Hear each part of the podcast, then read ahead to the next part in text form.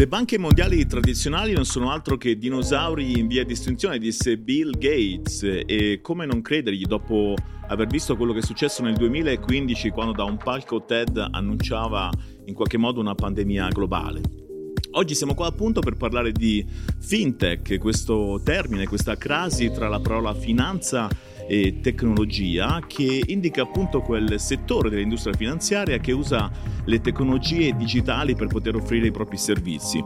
Oggi cercheremo di capire come, ad esempio, il dato possa essere qualcosa di davvero importante per andare a creare valore all'interno di questo settore. Io sono Lorenzo Begliusse, direttore marketing di Reti Spa e vi do il benvenuto a Innovatiable, il podcast eh, di reti che parla di temi di tecnologia sicuramente e di sostenibilità. Oggi per il tema che andremo a affrontare c'è qui con me Marco Santoni, Head of Data di Flowy. Ciao Marco. Ciao Lorenzo e buongiorno a tutti gli ascoltatori. Bene, e cosa eh, fa Flowy? Partirei subito da questa domanda e perché non dovrebbe fare la fine del dinosauro?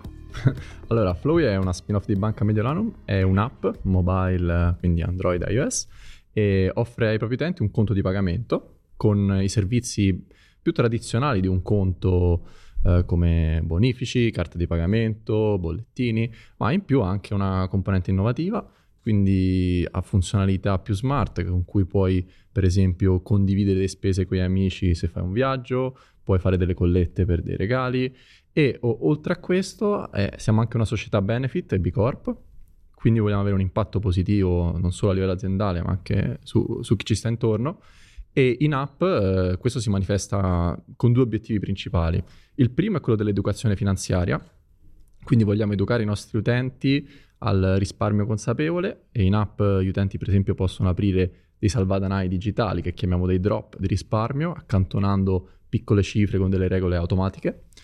Eh, la seconda, quella che un po' più mi sta a cuore, è quella che chiamiamo Eco Balance, che è una funzionalità in ambito sostenibilità. Noi eh, insieme ad altri partner stimiamo qual è il footprint, quindi qual è la tua impronta di CO2 sulla base delle tue transazioni, sulle tue abitudini di spesa e eh, sulla base di questa stima tu puoi come utente eh, compensare e azzerare il tuo footprint di CO2 eh, attivando questo servizio in cui noi ci eh, piantiamo tanti alberi quanto sono necessari a, a, a azzerare il tuo footprint di CO2 e abbiamo anche fatto un paio di mesi fa una campagna che avevamo chiamato T-Rex per, per raccontare perché non, non, fare la fine dei dinosauri e passare a Flowy per, eh, per passare a una, una, una po', un po' moderna. Ecco. Ok, quindi l'intro diciamo che ti è piaciuto. Sì.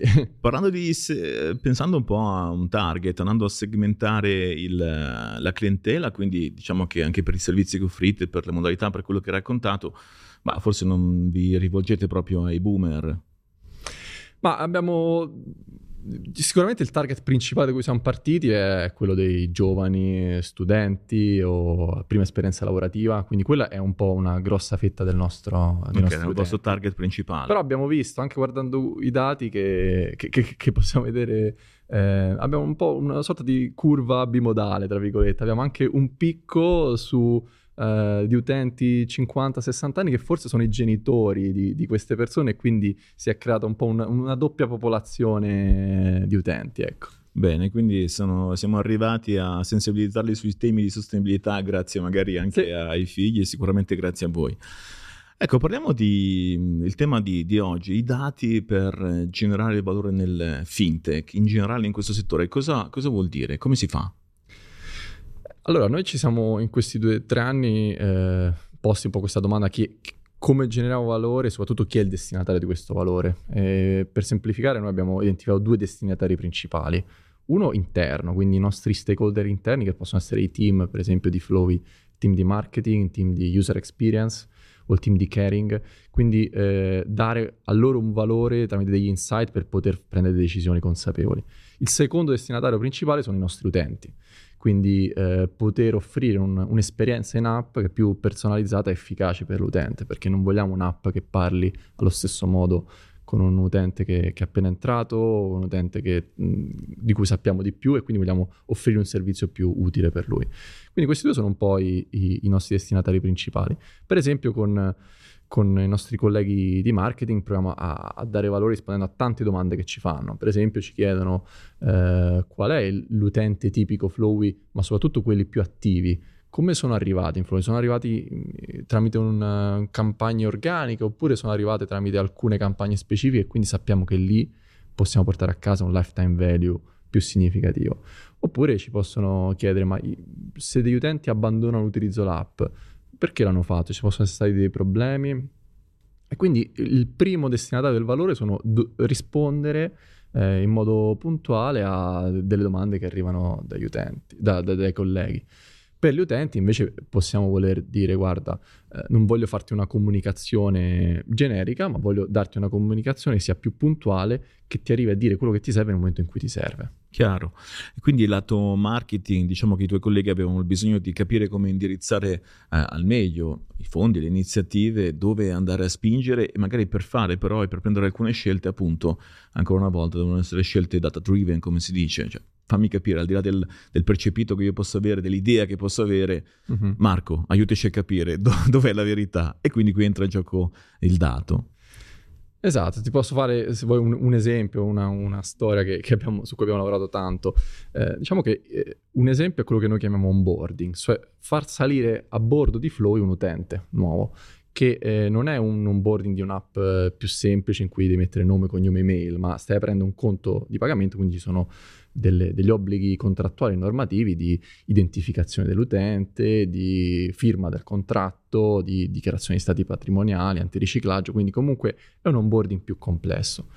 E, e, quindi chiaramente quando siamo partiti, eh, come eh, succede in, in, tanti processi di acquisto anche in e-commerce più tradizionali, tu hai un, un, tot di utenti che iniziano un processo, poi c'è un funnel che si stringe per gli utenti che interrompe, quindi abbandonano il processo a metà.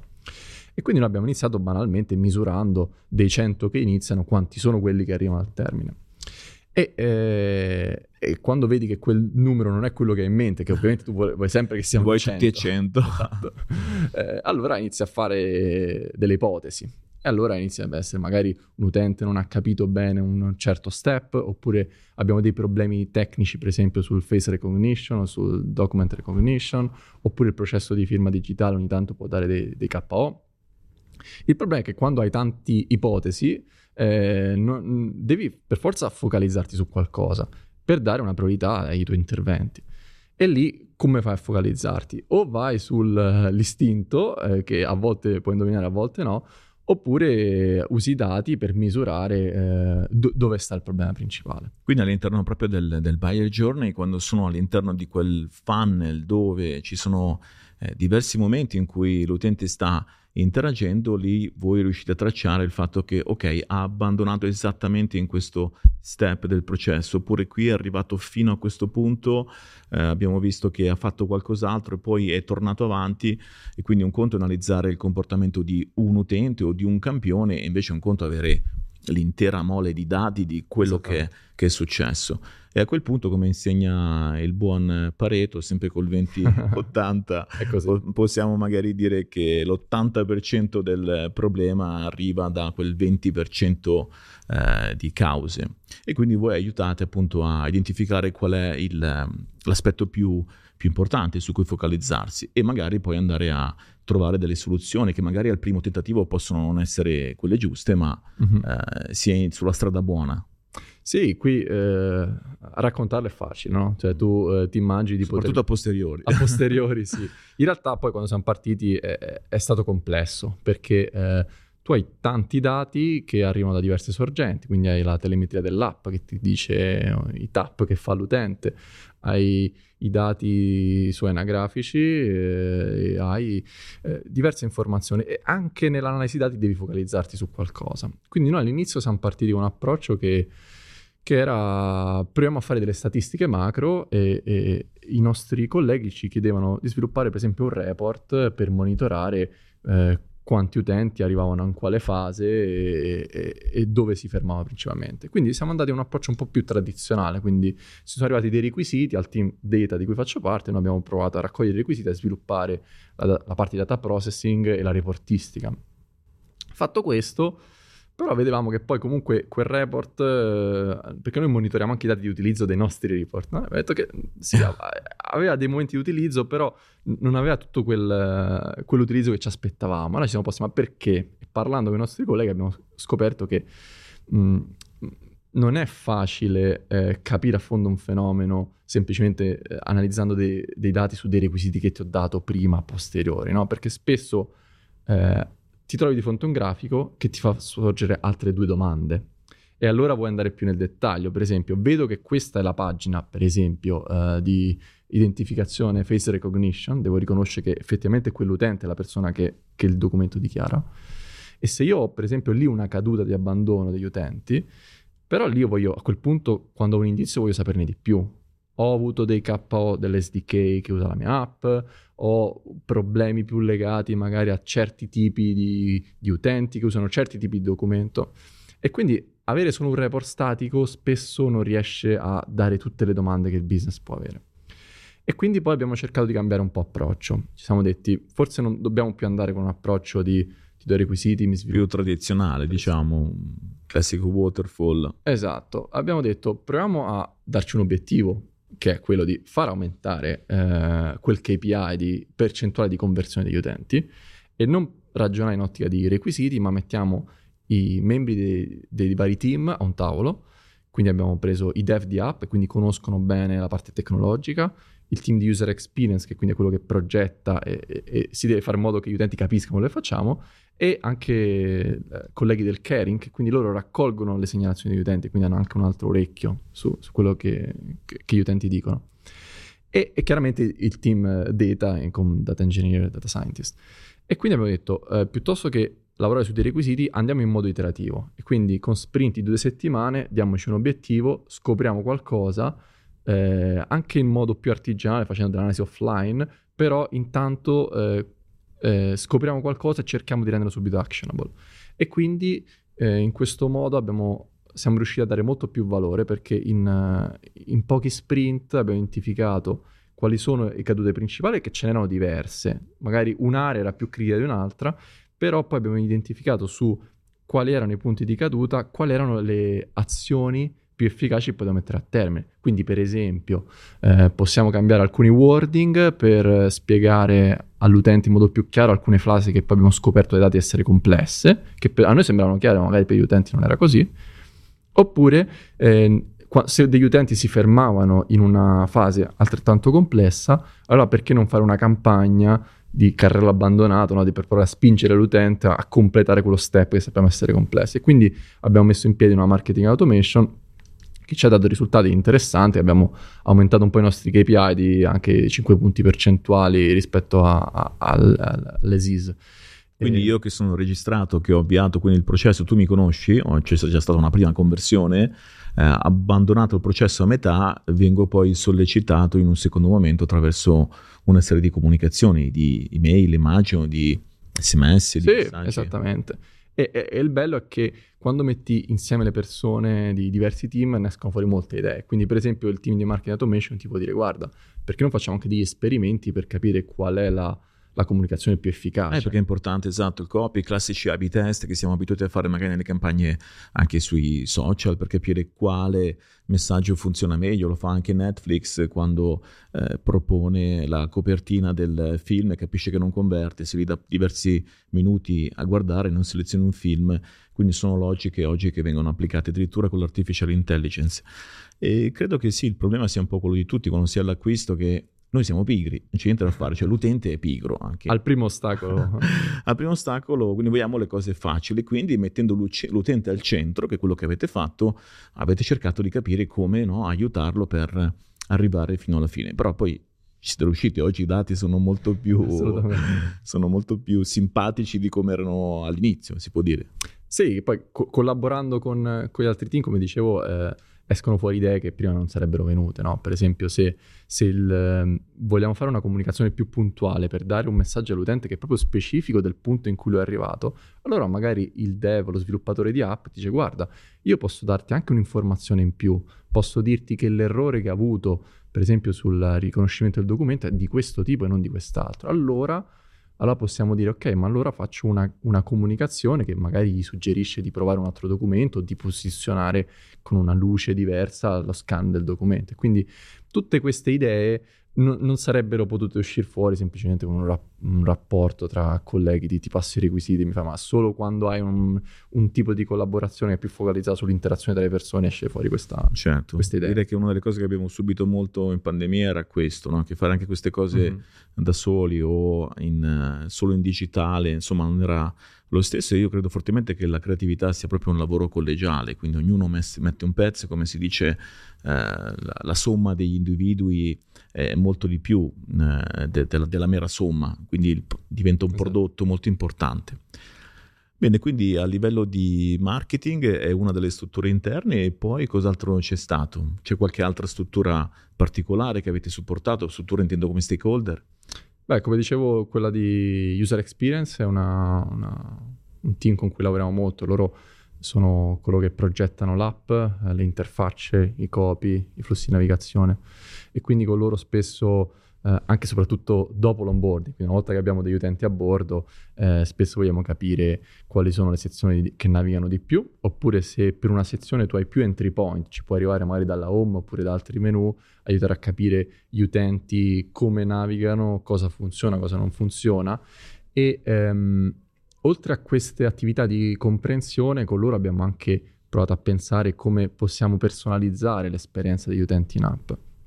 Quindi una volta che ho un utente a bordo, io magari vorrei che lui eh, conosca l'app in un modo un po' più personalizzato, perché non è detto che l'app debba uh, dare le stesse informazioni a tutti gli utenti, perché ognuno ha diverse abitudini di spesa, diversi comportamenti.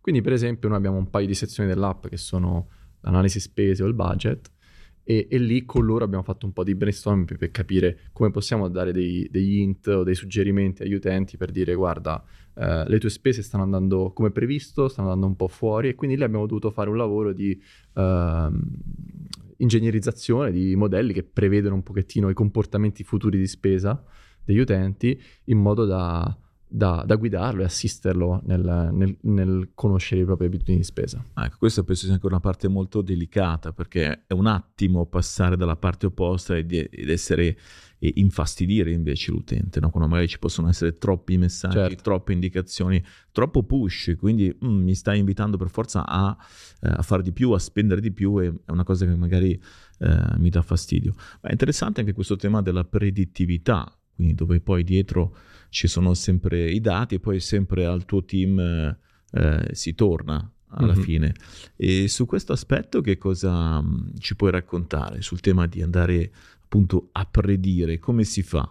Allora, eh, diciamo che, che, ormai sono temi che da tanti anni si, si sente parlare, no? data scientist e engineering. E, um, ormai si è capito che la, la costruzione del modello predittivo è solo il primo passo e l'ingegnerizzazione di quel modello e quindi renderlo stabile nel tempo, operativo e affidabile è, spesso è un lavoro che all'inizio viene sottovalutato e che ha una complessità che poi si scopre. E, e quindi eh, c'è un famoso paper di Google che è The, the, Hidden Technical Debt in Machine Learning, cioè il debito tecnico nascosto nel machine learning, che, che uno spesso fa un piccolo POC e quindi ha un modello che funziona locale, però da lì a industrializzarlo eh, c'è, c'è spesso un qualcosa che si sottovaluta, no? E quindi noi abbiamo cercato di, di ridurre un po' questo rischio eh, andando in un approccio anche qui molto incrementale. Quindi eh, io spesso faccio una battuta con i colleghi, il nostro obiettivo è frenare la smania del data scientist di fare un modello troppo sofisticato, no? e, e, e, spesso vengo anche preso in giro da, dai miei colleghi, ma eh, l'idea è proprio eh, se tu di fatto quando costruisci un modello predittivo è una metrica, che è l'accuratezza, che tu puoi migliorare e migliorare. Arriva un certo punto in cui però, prima di spendere troppe settimane o mesi a, a spingere quell'accuratezza elevata, a un certo punto è meglio fermarsi prima e dire ok, come faccio a anticipare un pochettino la generazione del valore? E allora ti devi preoccupare di... quello che abbiamo scoperto è che è opportuno cercare di anticipare tutta quella fase di ingegnerizzazione e di rilascio che spesso si sottovaluta, ma è meglio provare ad anticiparla con un modello che è meno accurato, però di iniziare a lavorare prima su come lo integro con la mia app, come lo industrializzo e quindi se spesso partiamo con, con un MVP, quindi con un minimum viable product, anche un modello più semplice, però lavoriamo prima sull'industrializzazione, uh, è più facile che degli imprevisti che ti sarebbero capitati te ne accorgi prima e quindi riesci prima a risolverli quando magari il modello è ancora semplice da gestire. Immagino sia appunto un tema, un passaggio molto delicato perché finché si tratta di uno sviluppo di un nuovo prodotto, di un nuovo mercato fatto da una startup, va bene, vediamo come va. Quando devi integrarlo all'interno di una banca, di fatto, ovviamente, come dici tu, il tema che il fatto che sia integrato, che eh, non vada a provocare danni prima che provocare ulteriori benefici è un tema importantissimo. E quindi sono d'accordo con te nel tenere a bada un po' l'entusiasmo di quando poi, meno male, ci sono eh, ragazzi, persone con l'entusiasmo per la tecnologia, però a volte appunto va.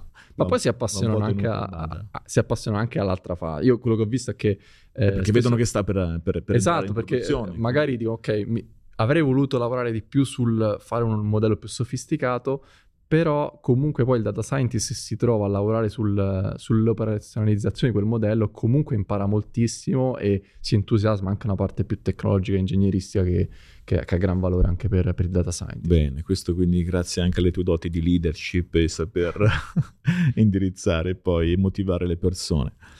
Abbiamo parlato di stakeholder interni, ok, ehm, quindi il team user experience, il marketing, che poi immagino siano tutti sempre molto correlati perché poi il goal finale è sempre unico per l'azienda, ma mm, a livello poi di invece stakeholder esterni, lato ehm, utente, che tipo di attività andate a, a fare? Beh, prima dicevi che eh, bisogna ridurre il rischio no, di inondare l'utente di comunicazioni. Quindi lo, uno degli obiettivi nostri è proprio quello di ridurre quel rischio, eh, cercando di personalizzare il più possibile le comunicazioni che, che gli mandiamo. Eh, faccio un esempio, noi Um, Flowy ha due tipi di principali di utilizzo. Sono utenti che lo usano come primo conto, quindi lo usano principalmente Flowy, e altri che lo usano più come conto di pagamento secondario per le spese quotidiane, ma magari non ci versano ancora lo stipendio su, su Flowy. Quindi spesso queste persone abbiamo visto che sono persone molto attive, che però a volte non se ne accorgono che hanno esaurito il saldo e quindi devono ricaricare, però se, magari sono già al supermercato a pagare hanno un KO, no? perché non, non c'è il saldo. E quindi abbiamo detto, ok, mi, scoperto questo fenomeno, come facciamo a, a, aiutare gli utenti a scoprire prima che, che stanno per rimanere scoperti quindi a ricaricare prima il conto. E quindi abbiamo lavorato con, con i team di user experience ancora e, e marketing per eh, aiutare l'utente finale a accorgersi prima di, di ricaricare il conto, personalizzando sulle basi delle abitudini di spesa di ogni utente quando è secondo noi il momento giusto per ricaricare, l'ultimo momento utile per ricaricare prima di rischiare di rimanere scoperti. Perché tu chiaramente non vuoi dire a un utente che, che di solito ha un saldo, per esempio, so, di, di, di 2000 euro, eh, ricarica così se effettivamente non è necessario in quel momento, non vuoi mandare comunicazioni superflue, però vuoi mandarle magari quando lui di solito ha un saldo di un certo tipo, sta arrivando un periodo di spesa che sappiamo essere frequente in un certo periodo e se il per saldo, quell'utente per que- per, esattamente per quell'utente. E quindi un momento prima che la soglia critica è raggiunta vogliamo suggerirgli guarda non è che eh, vorresti fare una ricarica. E, e, questo è di nuovo un lavoro corale perché c'è una fase di modellazione dei, dei dati e, e delle abitudini di spesa importante e poi c'è una fase ingegneristica di ok come faccio quindi a, a fare un motore che notifichi l'utente? E ehm, questo è un esperimento che abbiamo fatto proprio recentemente, negli ultimi mesi, e ci ha dato veramente risultati importanti, perché di fatto era un bisogno che gli utenti avevano. No? Cioè abbiamo sviluppato una comunicazione che non è una comunicazione di marketing commerciale, almeno può sembrare commerciale, ma di fatto per gli utenti era molto utile. Quindi abbiamo visto che i, i rate di apertura di quelle notifiche o di quelle mail erano molto più alti del solito e gli utenti che ricevevano quelle comunicazioni facendo una B-test abbiamo visto che avevano dei, eh, dei, dei tassi di ricarica conto molto superiori rispetto a chi non riceveva quelle comunicazioni. Quindi questo è un esempio in cui portiamo del valore all'utente finale eh, dandogli un servizio utile, che è utile per lui e, e utile anche per Flow, che chiaramente poi ha utenti più attivi, che, che è nato da, da, da un'analisi, da una modellazione dei dati. Questo è un bellissimo esempio appunto di, di win-win da una parte e dall'altra. Mm, per l'utente direi che è assolutamente una cosa eh, utile rispondeva a un suo bisogno.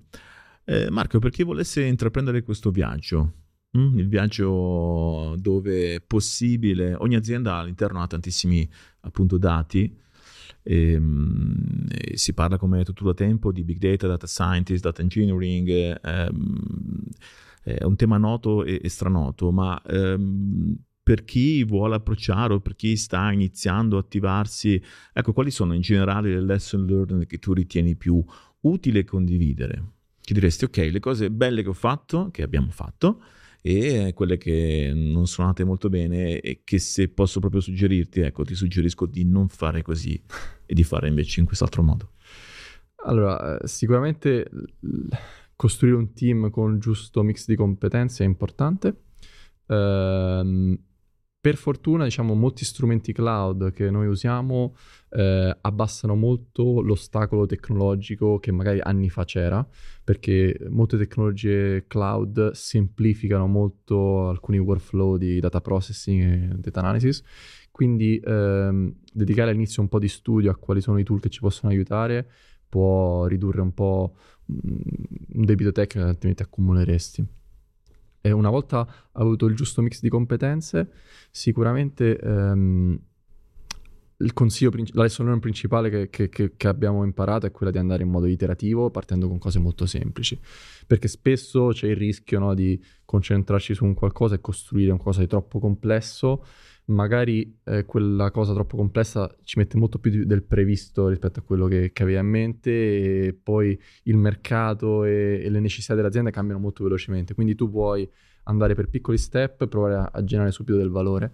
E quindi quello che, che, abbiamo visto noi è importante avere interazioni molto frequenti con i nostri stakeholder, quindi avere delle collaborazioni frequenti. Quindi chiedere... il feedback anche molto più frequente rispetto al feedback finale, ma come stiamo procedendo, stiamo andando in una direzione giusta, quindi un approccio assolutamente agile. Esatto, ridurre anche la pianificazione, noi non facciamo pianificazioni vanno oltre i prossimi 3-4 mesi, perché abbiamo visto che comunque sia il mercato sia le dinamiche aziendali sono molto veloci. Quindi eh, fare piani di 12-18 mesi è un Ci po'... Ne siamo accorti in questi ultimi due anni, praticamente è impossibile predire cosa accadrà in questo 2023, incrociamo le dita. Quindi sì, eh, andare per piccoli step, avere feedback molto frequenti, eh, cercare di fare sempre MVP, quindi andare per eh, piccoli eh, prodotti che generano valore a stretto giro, quindi non ritardare la complessità quanto più possibile. Ok, e ehm, qualcos'altro legato a invece le cose che avete fatto magari bene sin dall'inizio e che vi aspettavate, non vi aspettavate, magari che eravate partiti col piede giusto, eh, mi chiedo anche le modalità eh, di lavoro, per esempio. Oggi è un tema importantissimo. Noi... Quando prima parlavi di onboarding, per esempio, la prima cosa che mi è venuta in mente, ma perché eh, ho alcuni bias legati a, alla mia esperienza, è l'onboarding di, di, nuove persone che fanno parte del team, quindi di assunzione di nuovi talenti all'interno della propria squadra. E quindi le difficoltà anche nel eh, appunto dar vita a progetti nuovi, c'è sempre un momento di necessità di allineamento tra stakeholder interni, dare la stessa visione eh, essere tutti committati per arrivare lì, eh, far capire che c'è una certa politica, anche prima quando parlavi di quei eh, feedback veloci, penso comunque ai meccanismi di qualità de- della Toyota in generale, il fatto mm-hmm. che ognuno porti il proprio piccolo contributo, ma sempre perché è chiara no? la, la visione. E tutto questo oggi come, come, si fa e come lo fa anche una banca che non è una banca dinosauro, abbiamo capito? Ah, guarda, noi quando siamo partiti non avevamo un, non avevamo un metodo così efficace come, come, in due anni, però quello che ci ha aiutato molto è stato, eh, sai, lavorare agile non significa la- lavorare in modo destrutturato come magari alcuni pensano, in realtà è il contrario. Noi abbiamo, lavoriamo con un framework che si chiama Scrum, che è una metodologia che bene o male ti dà delle routine, delle cerimonie molto strutturate, pur essendo agile. E cosa fa questo? Ti dà sostanzialmente un, un ciclo di lavoro di due settimane, in cui ogni due settimane tu ti dai degli obiettivi e, e, provi a generare del valore in quelle due settimane. E alla fine delle due settimane soprattutto hai un momento che si chiama retrospective in cui tutto il team eh, si guarda indietro e si dice come siamo andati, come potevamo migliorare? E anche questo processo si fa in modo strutturato, con delle card, si vota, si prioritizza i spunti di miglioramento. E quindi noi in due anni o tre anni abbiamo sempre provato a, a, migliorare il nostro modo di lavorare sia interno al team sia con gli stakeholder e quindi abbiamo detto, abbiamo per esempio messo in discussione come prioritizzavamo le cose. Prima andavamo con un metodo, adesso abbiamo un priority poker strutturato. Oppure come, quanto automatizziamo i nostri rilasci del, del nostro codice.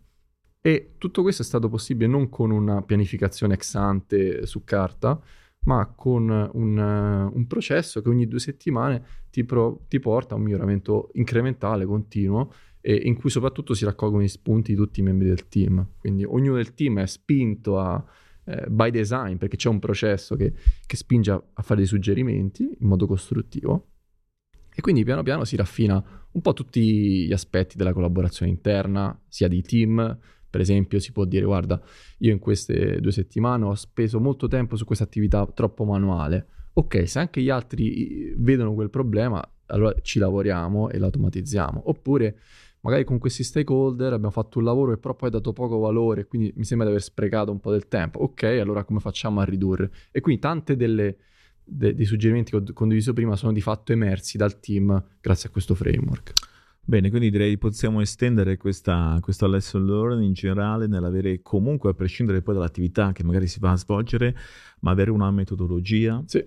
uh, che crea indubbiamente anche engagement da parte poi di chi collabora e chi, e chi lavora insieme. Quindi mi sembra una bellissima lesson learning che possiamo eh, condividere. Marco, grazie per questa bellissima chiacchierata. Grazie a te Lorenzo. E invitiamo per tutti gli approfondimenti ad andare su reti.it slash podcast e ci vediamo al prossimo episodio di Innovation. Ciao a tutti!